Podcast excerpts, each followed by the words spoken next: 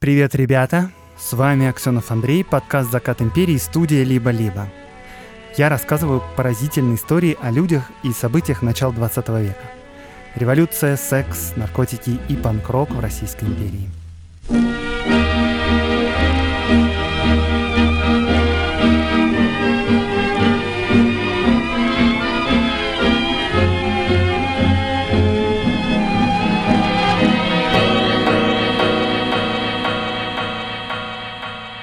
Все правильно.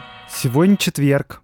И это действительно внеочередной, полновесный и специальный выпуск «Заката империи». Этот выпуск посвящен украинскому вопросу в Российской империи. Но для начала небольшая некоммерческая интеграция.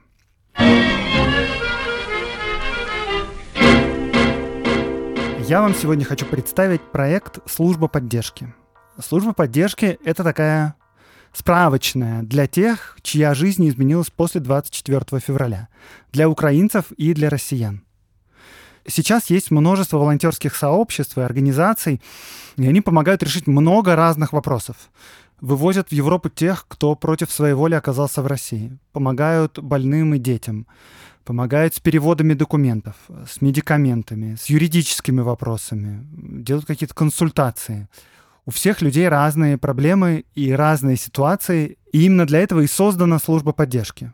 Вы можете написать им в Телеграме в бот, Helpdesk Media Bot, и ребята найдут ответ на ваш вопрос или посоветуют вам проверенную организацию, которая может вам помочь с вашими проблемами. А еще, если вы хотите помочь сами чем-нибудь, но не знаете чем, то тоже напишите в службу поддержки. Потому что сейчас нужны и переводчики, и водители, и вообще кто только не нужен. Но главное, нужны руки, которые готовы помогать. И вам в службе поддержки расскажут, какие проекты и какие организации нуждаются в ваших руках. И по своему собственному опыту я знаю, что самое лучшее лекарство от бессилия — это бескорыстная помощь другим людям.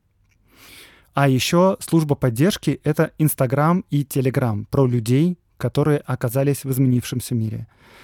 Например, можете посмотреть у них сторис в хайлайтах «История одного дома в Мариуполе». Они собрали истории обычных людей, которые жили в этом доме. Там рассказано, что происходило с ними все эти недели и месяцы, пока российская армия штурмовала город, э, куда они спаслись. Там есть и видео, и голосовые сообщения, и скриншоты из чатов.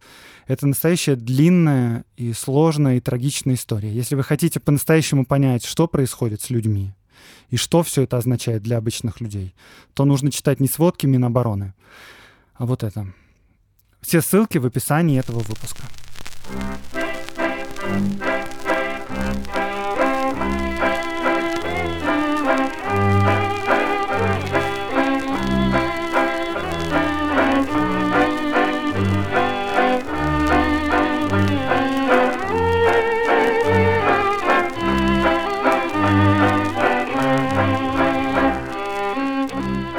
Сегодня демонстрации в Киеве продолжались.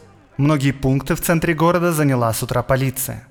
Казаки в 11 часу приблизились к новому костелу, где собралось около 800 человек, ждавших панихиды по случаю годовщины смерти Шевченко. Совершать панихиду духовенство отказалось. Толпа с пением вечной памяти направилась на Крещатик. Казаки рассеяли толпу. В течение дня многократно возобновлялись попытки демонстрации, но полиция и казаки нагайками разгоняли демонстрантов. Газета «Южный край», 12 марта 1914 года. А знаете, почему в Киеве беспорядки? Ну, тут нет никакого подвоха. В заметке указано, что беспорядки были связаны с тем, что полиция не давала украинцам проводить торжества по случаю 100 лет со дня рождения своего поэта. Э, Все. Да, там толпа пела вечную память, но это просто потому, что у Тараса Шевченко день рождения и день смерти рядом, 9 и 10 марта соответственно. По всей Украине, и не только, планировались торжества по случаю юбилея столетнего, но правительство решило, что лучше бы, знаете, все это запретить. И запрет этот касался не только Киева, но и других городов включая и Петербург, и Москву, буквально запрещались даже просто службы в храмах. Нельзя было заказать панихиду по Шевченко. Украинцы, и не только они, еще и те, кто просто был раздражен идиотским запретом, все они вышли на улицы в поддержку.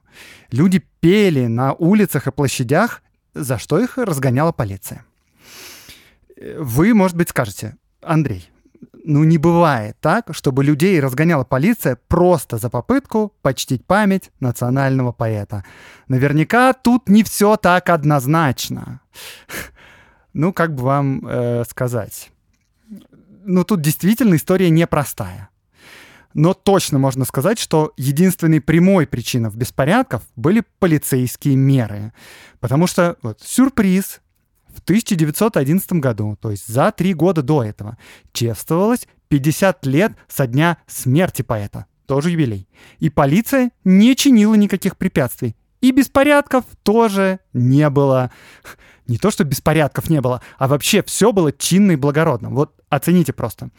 Вот за три года до этого консервативная газета «Русское слово» пишет о московских торжествах.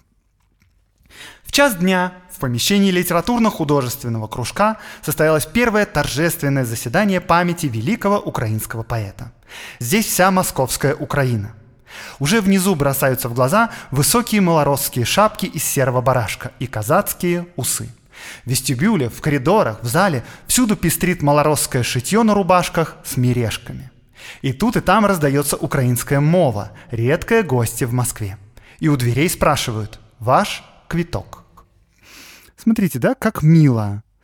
Ну, вопрос, да, тогда возникает, может быть, за три года что-то случилось, что настроения резко поменялись, да?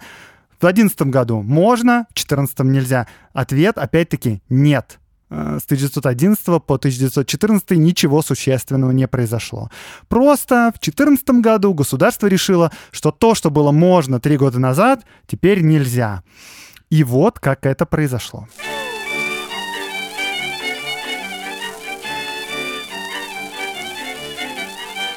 На самом деле, простите, конечно, за это выражение, ну ладно, э, ну, на самом деле и в 1911 году тоже не везде все было гладко.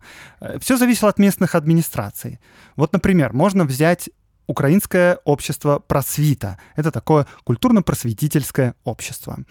И вот где-то его разрешали, а где-то запрещали. В Екатеринодаре оно было, ну то есть в современном Краснодаре, а вот в Харькове нет, запрещено. В Киеве бывало, что изымали из народных библиотек Кобзаря Шевченко. А вот в Полтаве, например, все было спокойно и даже прекрасно с поддержкой местных властей.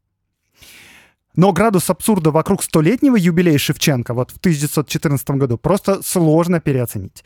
Полный балаган происходил везде. Были русские либералы, которые протестовали против юбилея. Были русские националисты, которые поддерживали о напряжении вообще вокруг украинской темы свидетельствует вот эта газетная заметка из Полтавы. Это 1914 год, уже везде беспорядки. Итак, заметка. По распоряжению администрации снята вывеска с украинской книгарни. Снята потому, что она написана на украинском языке. На том языке, на котором с разрешения той же администрации произнесена речь в тот же день в городском театре на вечере, посвященном памяти Шевченко. Злополучная вывеска красовалась на магазине больше, кажется, двух лет. Смуты не сеяла и никакого сомнения в своей невинности не возбуждала. И вдруг последовало распоряжение – снять, чтобы глаз не мозолило. Вывесочная революция не новость в Полтаве. Во времена плеве усмотрели ее на школе имени Котляревского, и после долгого препирательства с городской думой Петербургу удалось срезать голову гидре революции. Вывеску сняли. Тогда мотивировали это тем, что школа должна быть вне политики, а украинская вывеска так или иначе наводит на преступные размышления. Украинская же книгарня – предприятие частное, а всякому частному лицу вывеску, казалось бы, дозволяется писать на каком угодно языке, причем же тут политика. Местное же чиновничество умеет читать не только вывески, но и то, что писавший или повесивший ее думал, о чем он мечтает. А раз так, то, естественно, снять и не пущать. Ладно, надеюсь, я вас достаточно запутал, чтобы начать разбираться. Почему это вдруг Тарас Шевченко стал чуть ли не экстремистом? Почему вывеска на украинском языке может наводить на преступные размышления? Почему государство в 1914 году решило радикально запретить торжества, при том, что в 11 вроде как все было норм. Ну и, и самый главный вопрос на самом деле такой. Как вообще Российская империя, ну как государство, в смысле правительство и администрация, относилась к украинцам?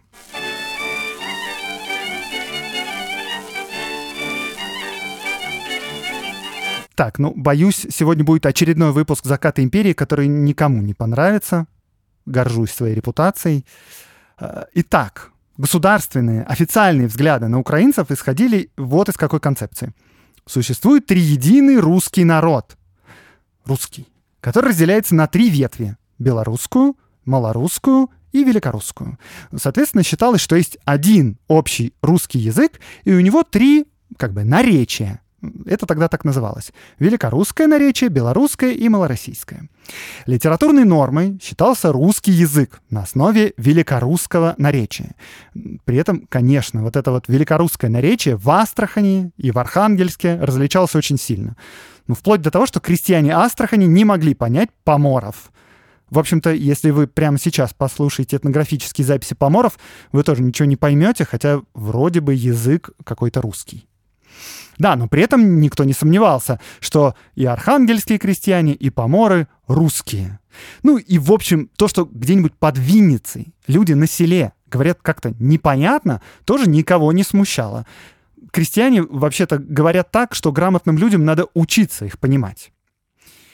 И вот концепция этого триединого народа, несмотря на то, что кажется сегодня довольно странной, чем-то напоминала нынешнюю ситуацию в Италии или вот в Германии. Там же тоже есть баварцы, пруссаки, рейнцы, и они тоже не всегда друг друга поймут. Но, однако, вот все считают себя немцами или итальянцами по национальности. Да, при этом в Украине была своя национальная интеллигенция, которая заявляет, что вот это вот малороссийское наречие — это на самом деле отдельный язык, украинский, и что они, украинцы, тоже являются отдельной нацией. С точки зрения Петербурга это все очень подозрительно. Да, сначала они книжки на украинском будут публиковать, потом школы откроют, потом культурной автономии потребуют, потом политической, а потом и, собственно, государства захотят, знаем их. Надо бы сразу прижать, не доводя дело до острой фазы. При этом и государство, и украинская интеллигенция декларируют, что они все это делают ради народа, ради людей. Интеллигенция выступает за то, чтобы учить в школе детей на том, ну или на примерно том языке, на котором они говорят между собой на улице. А государство, во-первых, оно не понимает, чем винничане в этом смысле должны отличаться от поморов. Поморы, да, в школе тоже, по сути, учатся не на том языке, на котором говорят между собой. А во-вторых, э, что более важно, эти вот интеллигенты научат детей еще плохому. Мы же их как бы не контролируем. Будут еще говорить там в своих школах, что самодержавие это не круто, что землю надо делить, что там Украина должна быть отдельной, вот это все такое. Лучше бы все это запретить. Что же касается самих крестьян, что винницких, что архангельских, все эти разговоры им вообще были по боку. Им все равно. Но чисто из удобства лучше учиться писать на том языке, на котором в суд можно подать бумагу. Иначе, ну типа, какой прок вообще в грамоте? У крестьян ноль патриотизма. У них на самом деле вообще нет никакой национальной самоидентификации. Они себя чаще всего характеризуют по губернии. Типа, вот мы полтавские. А если попросить их охарактеризовать себя глобально, то, скорее всего, они все назовут себя русскими. Но при этом крестьяне будут подразумевать под этим словом не то же самое, что мы сейчас. Они будут иметь в виду не национальную самоидентификацию, которой понятия просто не имеют, а религиозную. Русский равно православный. Если, скажем, под той же Винницей крестьянин, говорящий на том же самом языке, что и все вокруг, ходит в костел, то он поляк. А если он перекрещивается в православие, например, ради женитьбы, то он сразу же становится русским. В общем, все сложно. Тут будет уместно порекомендовать выпуск подкаста «Снова никогда», куда я сходил в гости.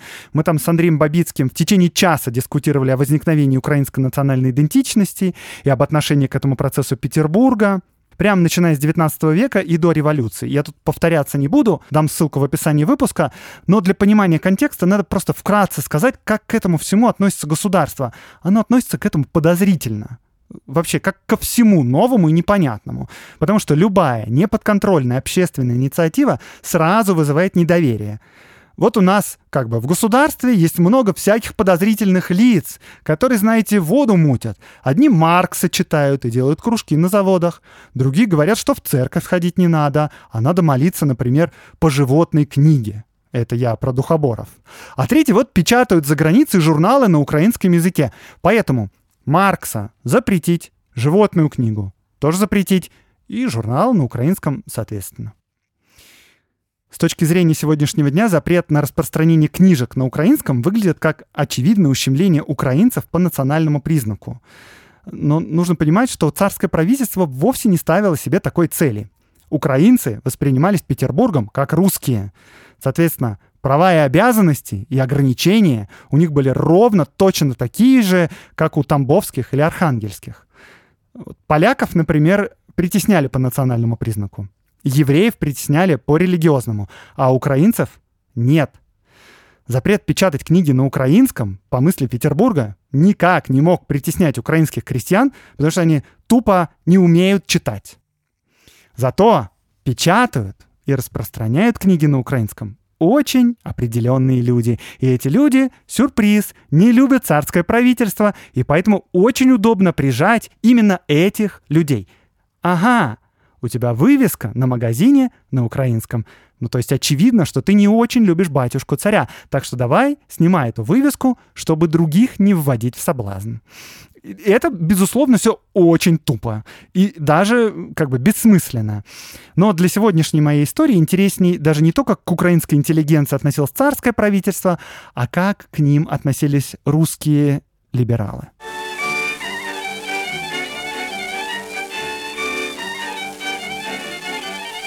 После революции 1905 года, когда был объявлен манифест о свободах, и, кстати говоря, в результате этого манифеста потерял силу запрет на печатание книг и газет на украинском, украинская национальная интеллигенция для реализации своих идей, естественно, захотела баллотироваться в Государственную Думу.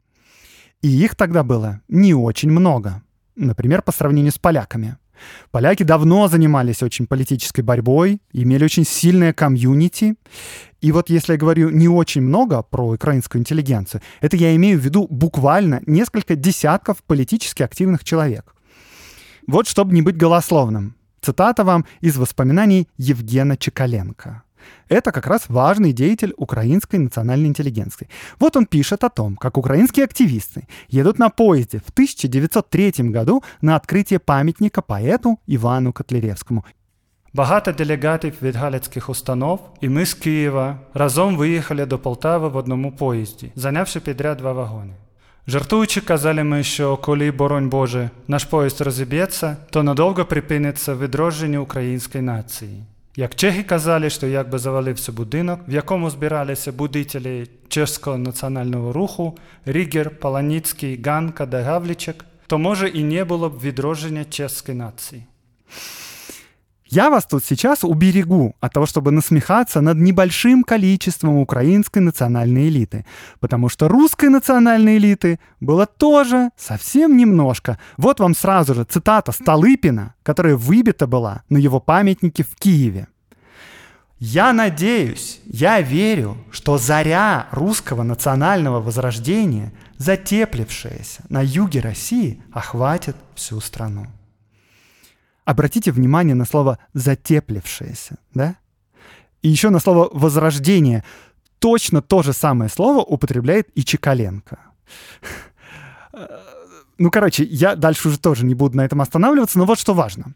Украинская национальная интеллигенция хочет в Госдуму, но свои силы достаточно мощные, чтобы идти в Думу самостоятельно, у них нет. И поэтому они идут в качестве представителей общероссийских, либеральных и социалистических партий. В парламенте они образовали межфракционную группу такую, но все они связаны партийными дисциплинами разных партий, от которых избрались в парламент. И вот они не сказать, что могут активно и, самое главное, совместно продвигать свои идеи. А идеи у них тоже, кстати, разные. Э, но вот если взять за основу идеи Михаила Грушевского, то вот они какие. Михаил Грушевский — это, в общем, один из лидеров украинского национального движения. Итак, идеи Грушевского такие. Россия должна стать федерацией. Причем областям или краям России должны быть предоставлены самые широкие права. Фактически, говорит он, достаточно отправлять налоги в центр на общероссийские нужды типа армии или дипломатии, а все остальное должно решаться на местах. И, кстати, армия тоже должна быть сформирована так, чтобы призывники служили недалеко от места рождения. И вот эти вот идеи вообще не находят понимания у русских либералов с которыми украинцы заключили как бы вынужденный политический союз. И у самих либералов, я тут имею в виду Конституционно-демократическую партию, партию кадетов во главе с Милюковым, тоже не было единого мнения по украинскому вопросу. Он, на самом деле, вообще не сказать, чтобы сильно приходил им в голову. И для кадетов, либералов, союз с украинцами тоже был фактически вынужденным, потому что у них не было особенно поддержки и своих людей в Украине. Октябристы, тоже либералы и конкуренты кадетов, по украинскому вопросу занимали однозначную позицию. Они были русскими националистами. Так что как будто бы вот украинская национальная интеллигенция и русские либералы очень удачно могли бы сотрудничать, по крайней мере, вот в этих регионах. Проблема была в том, что когда кадеты разобрались в программе украинцев, они, как бы это сказать, сильно удивились. И вот в полной мере это проявилось как раз в 1914 году, в юбилей Шевченко.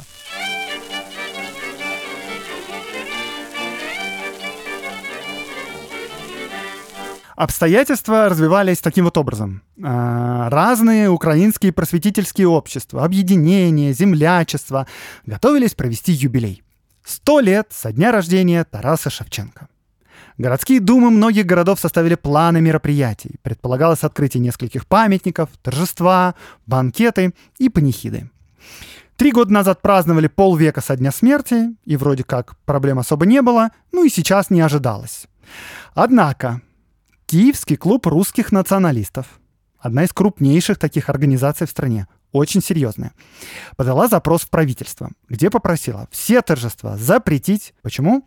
Потому что организаторы сплошь австрийские шпионы. Ну ладно, про австрийских шпионов в этом документе на самом деле они не говорили. Они упоминали там зарубежных мазепинцев и писали, собственно, вот что. Из шевченковских торжеств будет сделана попытка демонстративного роста украинского сепаратизма с целью показать, что все население Малороссии уже проникнуто стремлением к осуществлению идеалов Шевченко, то есть к отторжению от Российской империи всей Малороссии, которая, по планам Шевченко, должна иметь самостийное существование. И правительство такое – ну да, надо прислушаться к мнению народа. И министр внутренних дел Николай Маклаков разослал губернаторам на местах циркуляр с запретом. А проблема была в том, что такой запрет не имел и не мог иметь никакой юридической силы. Ни министр, ни даже губернаторы не могли запрещать никакие торжества. Это было просто не в их юрисдикции. Кроме того, это прямо противоречило манифесту 17 октября, ну то есть тогдашней фактически конституции. Там было вписано право на собрание. Эта бумага только подлила масло в огонь, естественно. Студенты, даже те, которые до этого не особенно собирались чествовать Шевченко, мгновенно стали солидаризироваться с украинскими землячествами. А что это у нас? Правительство запрещает людям выражать свое мнение? Конечно, мы будем за людей. Организационные комитеты в городах заволновались. В общем, этот запрет привел к обратной ситуации. Теперь в торжествах ну или точнее в протестах по случаю их запрета, было готово участвовать гораздо больше народу. Левые депутаты Государственной Думы подготовили по этому вопросу несколько обращений в правительство с такими вот вопросами. Известно ли вообще правительству, что губернаторы запрещают торжества? А если известно, то что собирается предпринять правительство для восстановления правопорядка? Ну, то есть, надо торжества тогда разрешить, come on, запрет незаконный. На фоне всех этих событий лидер партии кадетов либерал Павел Милюков с товарищами отправляется в Киев, чтобы побеседовать на месте с украинскими активистами и политиками. Так сказать, выбрать общую стратегию. На встрече было 20 человек. 10 кадетов и 10 ну, украинцев. Э, но из 10 кадетов, кстати, 7 тоже были украинцами, членами партии. Первым выступил Грушевский с такой речью. «Мы сознательные украинцы, за незначительными исключениями, объединяемся на принципе парламентаризма, автономии Украины и федеративного строя российского государства, из чего уже ясно видно, что мы не сепаратисты, не имеем никаких намерений отделяться от российского государства, и все заверения правой прессы, что мы втайне имеем сепаратистские намерения и пользуемся германскими марками и австрийскими кронами, есть сущая клевета. Ну и дальше он продолжал в том же духе. Милюков молчал и делал пометочки в блокноте. Э, тут еще надо понимать, что Милюков раньше был профессором университета, довольно душным порой чуваком. И вот, значит, после парочки уточняющих вопросов он решил провести лекцию небольшую для украинцев и заявил, что федеративная форма устройства России не подходит. Больше того, он сказал, что Грушевский неправильно понимает, что вообще такое федеративное устройство государства. Вот американские штаты, да, или немецкие княжества образовали федерации. Ну так это потому, что они объединялись друг с другом. А Грушевский, наоборот, кажется, старается государство растащить по частям. Как вы догадываетесь, тут же разразился прямо классический такой срач. Но опытный оратор Милюков элегантно его присек, сказал, ну, собственно, у нас на повестке дня стоит юбилей Шевченко, и в этом вопросе они все союзники, а о перспективах автономии Украины будет еще время подумать, и уехал в Петербург выступать в Государственную Думу.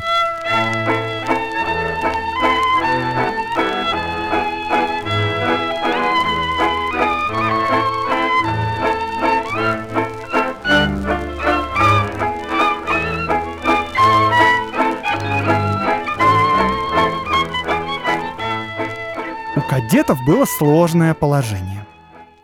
Если они будут открыто поддерживать автономию Украины, вот эту федерализацию, то сразу же попадут под огонь правых партий. Плюс внутри самой партии кадетов были люди, которые считали, ну не то, что федерации не надо, а что никакой отдельной нации украинцев не существует. Украинцам, членам Государственной Думы, было еще сложнее потому что они действовали в рамках партийной дисциплины. И их критиковали в Украине остальные активисты за то, что они мало защищают права украинцев, а вот этих вот остальных украинских активистов, например, из Киева, тоже критиковали за беззубость, пораженчество и приспособленчество активные украинцы из-за Львова ну, то есть из Австро-Венгерской империи. Короче, просто все друг другом недовольны, и невозможно никак выбрать тактику, по которой хоть кто-нибудь, хоть с кем-нибудь бы согласился. В течение четырех парламентских сессий в Думе проходили активные дебаты. Правые формулировали свои мысли так. У нас собираются чтить память Тараса Шевченко, но не как поэта и писателя – а как сепаратиста. Его, так сказать, подняли на знамя. А у нас левые депутаты делают еще какие-то запросы к правительству. Это просто хамство и русофобия. Националист Пуришкевич формулировал это так. Речь идет о кучке украинской интеллигенции, намеревающейся из чествования сделать политическую демонстрацию. При других обстоятельствах чествование памяти Шевченко не встретило бы возражений, но в настоящий момент голос государственного разума должен удержать нас от этого шага, дабы не дать украинской интеллигенции возможности лишний раз выкинуть красное знамя. Кстати, обратите внимание, он говорит «красное знамя», знамя революции. Ну, тут можно было бы добавить, а с чего это вдруг вообще из торжеств получается политическая демонстрация? Может быть, из-за того, что вы, правые, запретили проводить э, просто чисто культурное мероприятие, торжества памяти Шевченко? Э, и тут выходит на трибуну Милюков. И он очень аккуратно, избегая вообще любых острых углов, пользуясь записями из своего блокнотика, говорит – что, ну знаете, сепаратистские тенденции, конечно, у украинцев есть. Отрицать мы этого не будем. Но все это следствие неразумной политики центральной власти. Культуру, конечно, запрещать нельзя. Но и потакать сепаратизму плохо. А поэтому торжества надо разрешить. Эта речь не понравилась вообще всем. однако имела результат. Э, потому что, ну, по крайней мере, безумные речи о том, что день рождения Шевченко — это на самом деле спланированная операция австро-венгерского генштаба, прекратились. Вообще были разного рода выступления, и у торжеств даже были неожиданные по сегодняшним, по крайней мере, дням защитники. Вот, например, правый депутат и член фракции русских националистов от города Киева Петр Мерщий заявляет. Кто был в украинской деревне, тот видел, что почти в каждой хате красуется портрет Шевченко на самом почетном месте, убранный рушниками и квитками. И почти в каждой семье украинской имеется портрет Шевченко и его кобзарь. Этот кобзарь почти каждый грамотный и неграмотный знает на память. Кто все это знает, тот не скажет, что в шевченковских торжествах заинтересована только интеллигенция, сепаратисты, утописты Ими заинтересован весь украинский народ, жертвовавший свои трудовые гроши на сооружение памятника поэту. Уже около 50 лет украинский народ празднует ежегодно роковины Шевченко. Это обычно служатся панихиды, устраивают в иных местах любительские спектакли или литературные вечера. Все это до сих пор не запрещалось, и все это не угрожало единству и целостности России. И лишь в этом году почему-то не позволяют чествовать память Шевченко, не позволяют молиться о рабе Божьем Тарасе. Дайте возможность свободно петь и свободно плакать своим материнским языком. Дайте нам возможность свободно любить и чествовать дорогого нам батьку Тараса. Это, я повторяю, говорит русский националист из Киева. Ну, то есть, русские националисты, ну, по крайней мере, да, некоторые, не были против украинского языка, против украинцев и против Шевченко. Они были против идеи, что украинцы — это отдельная национальность, потому что видели за этим сепаратистские устремления.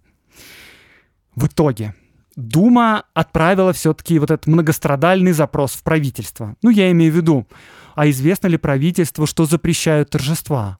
А что правительство будет делать, чтобы восстановить правопорядок? А, ну, в общем, запрос этот отправили. Все дни дебатов, естественно, страна пристально смотрит за страстями в Госдуме и готовится в любом случае выходить на улицы. Одни, чтобы почтить Шевченко, другие, чтобы поддержать тех, кого ущемляет правительство, а третьи, чтобы протестовать против сепаратизма. Ситуация реально горячая. Жаркие дебаты в Госдуме при этом были довольно бесплодными, потому что депутатский запрос был отправлен, но министр его проигнорировал, и запрет на торжества сохранился. Но, с другой стороны, плоды, конечно, были, потому что даже те, кто не имел никакого понятия о том, что происходит по поводу торжеств Шевченко, теперь сформировали свою точку зрения. И вы понимаете, конечно, что было дальше. thank you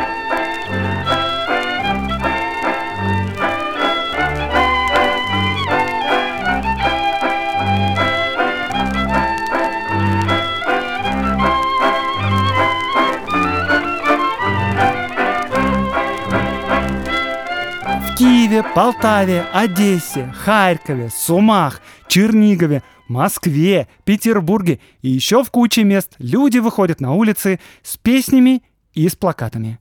Их везде разгоняет полиция. Патриотическая пресса еще больше нагнетает обстановку.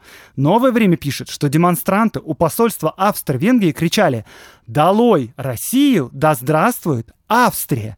При этом говоря, что на демонстрациях не было ни одного малоросса. Все, знаете, сплошь студенты и евреи. А в это время во Львове, в Австро-Венгрии торжества проходят со всем размахом. Как бы демонстрируя. Вот, да, у нас свободная страна.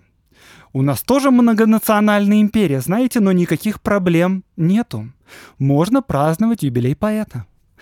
А в Киеве в это время, помимо демонстрантов и полиции, в общем замесе участвует общество «Двуглавый орел» во главе с пассионарным таким студентом Голубевым. Э, это общество такое молодежное проправительственное собрание русских националистов.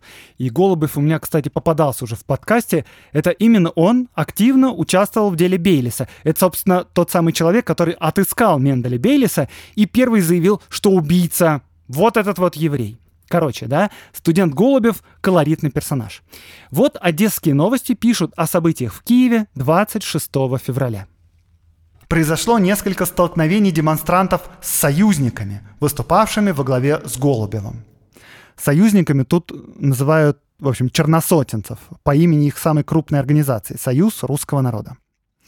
Дальше газета пишет. Губернатору Суковкину, усовещавшему демонстрантов разойтись, заявили, что для прекращения демонстраций необходимо убрать провоцирующего Голубева. Последний, однако, в течение дня, вооруженный нагайкой, в сопровождении союзников, появлялся во многих местах. В избежание опасных столкновений полиция рассеивала также союзников. Короче, творится полный разгром. В университетах, естественно, студенты не ходят на занятия, бойкотируют лекции и вместо этого, пользуясь независимостью вуза, поют в коридорах «Вечная память». И к протестам уже начали присоединяться рабочие. Например, на машиностроительном южно-русском заводе «Забастовка».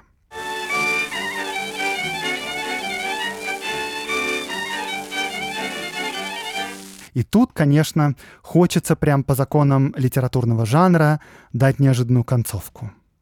Но поскольку мой подкаст исторический, то эффектных концовок иногда просто не бывает в жизни.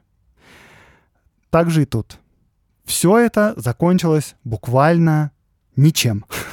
Люди пошумели и разошлись. Правительство сделало вид, что ничего не произошло, Грушевский с друзьями начали усиленно гнать на либералов, потому что, типа, осознали их великодержавный шовинизм. Милюков высокомерно им отвечал. Националисты спорят между собой об Украине. Социалисты говорят, что вся эта национальная горячка только запудривание мозгов пролетариата буржуями, а нам нужно интернациональное общество. Короче говоря, восстановилась нормальная такая жизнь. Через полгода началась Первая мировая война и украинский вопрос отошел на другой план. Но вся эта история сильно аукнулась через три года. После революции кадеты заняли посты во временном правительстве. Помните, как я в первом выпуске этого сезона рассказывал вам о попытке июльского переворота большевиков? Я тогда сказал, что эта попытка происходила на фоне поражения на фронте и правительственного кризиса. Так вот, я тогда не уточнял, но правительственный кризис был вызван именно обострением украинского вопроса. В Киеве уже появилась тогда Украинская Центральная Рада. Во главе нее стоял Михаил Грушевский, и они просили политических прав. Министр-председатель Временного правительства Александр Керенский вместе с двумя другими министрами признал полномочия Центральной Рады и объявил право на самоопределение за каждым народом России. Ну, в первую очередь имея в виду, конечно, Украину. Федерализация, друзья. И вот опешив просто от такого соглашения, Временное правительство покинули три министра кадета, которые были с этим не согласны. И, пользуясь вот этой всей суматохой, на улице Петрограда вышли революционные матросы, солдаты и рабочие. Но все это будет не сейчас, не в 1914 году, когда празднуется 100 лет со дня рождения Шевченко. А сейчас корреспондент правомонархической газеты «Киевлянин», главредом которой был русский националист Шульгин, пишет репортаж с кладбища. Сиротливо – Тихим одиночеством веет от креста на холме. Хатка для приезжающих вросла в землю. Пусто. И лишь в изобилии представлены стражники с винтовками на лошадях. Из года в год на могиле совершалась панихида по Тарасу Шевченко. Теперь она не разрешена. Полное отсутствие почитателей Шевченко, украинцев. И нет ни панихиды, ни венков, ни речей.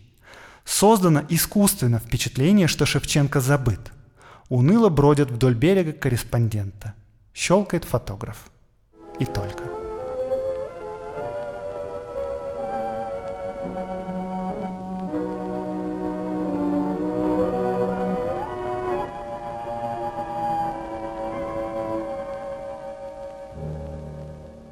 Рубрика «Чтобы послушать».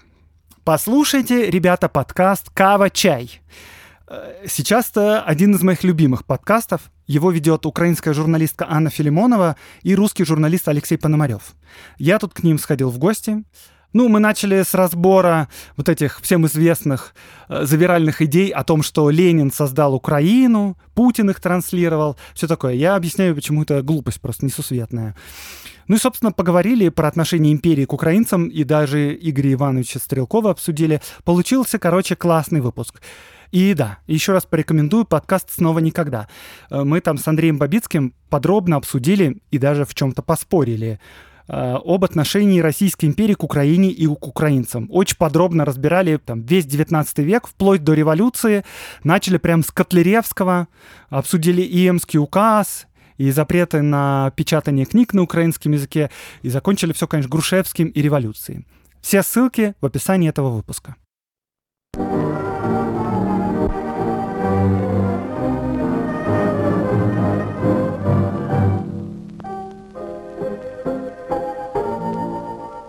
С вами был Аксенов Андрей, подкаст «Закат империи», студия «Либо-либо».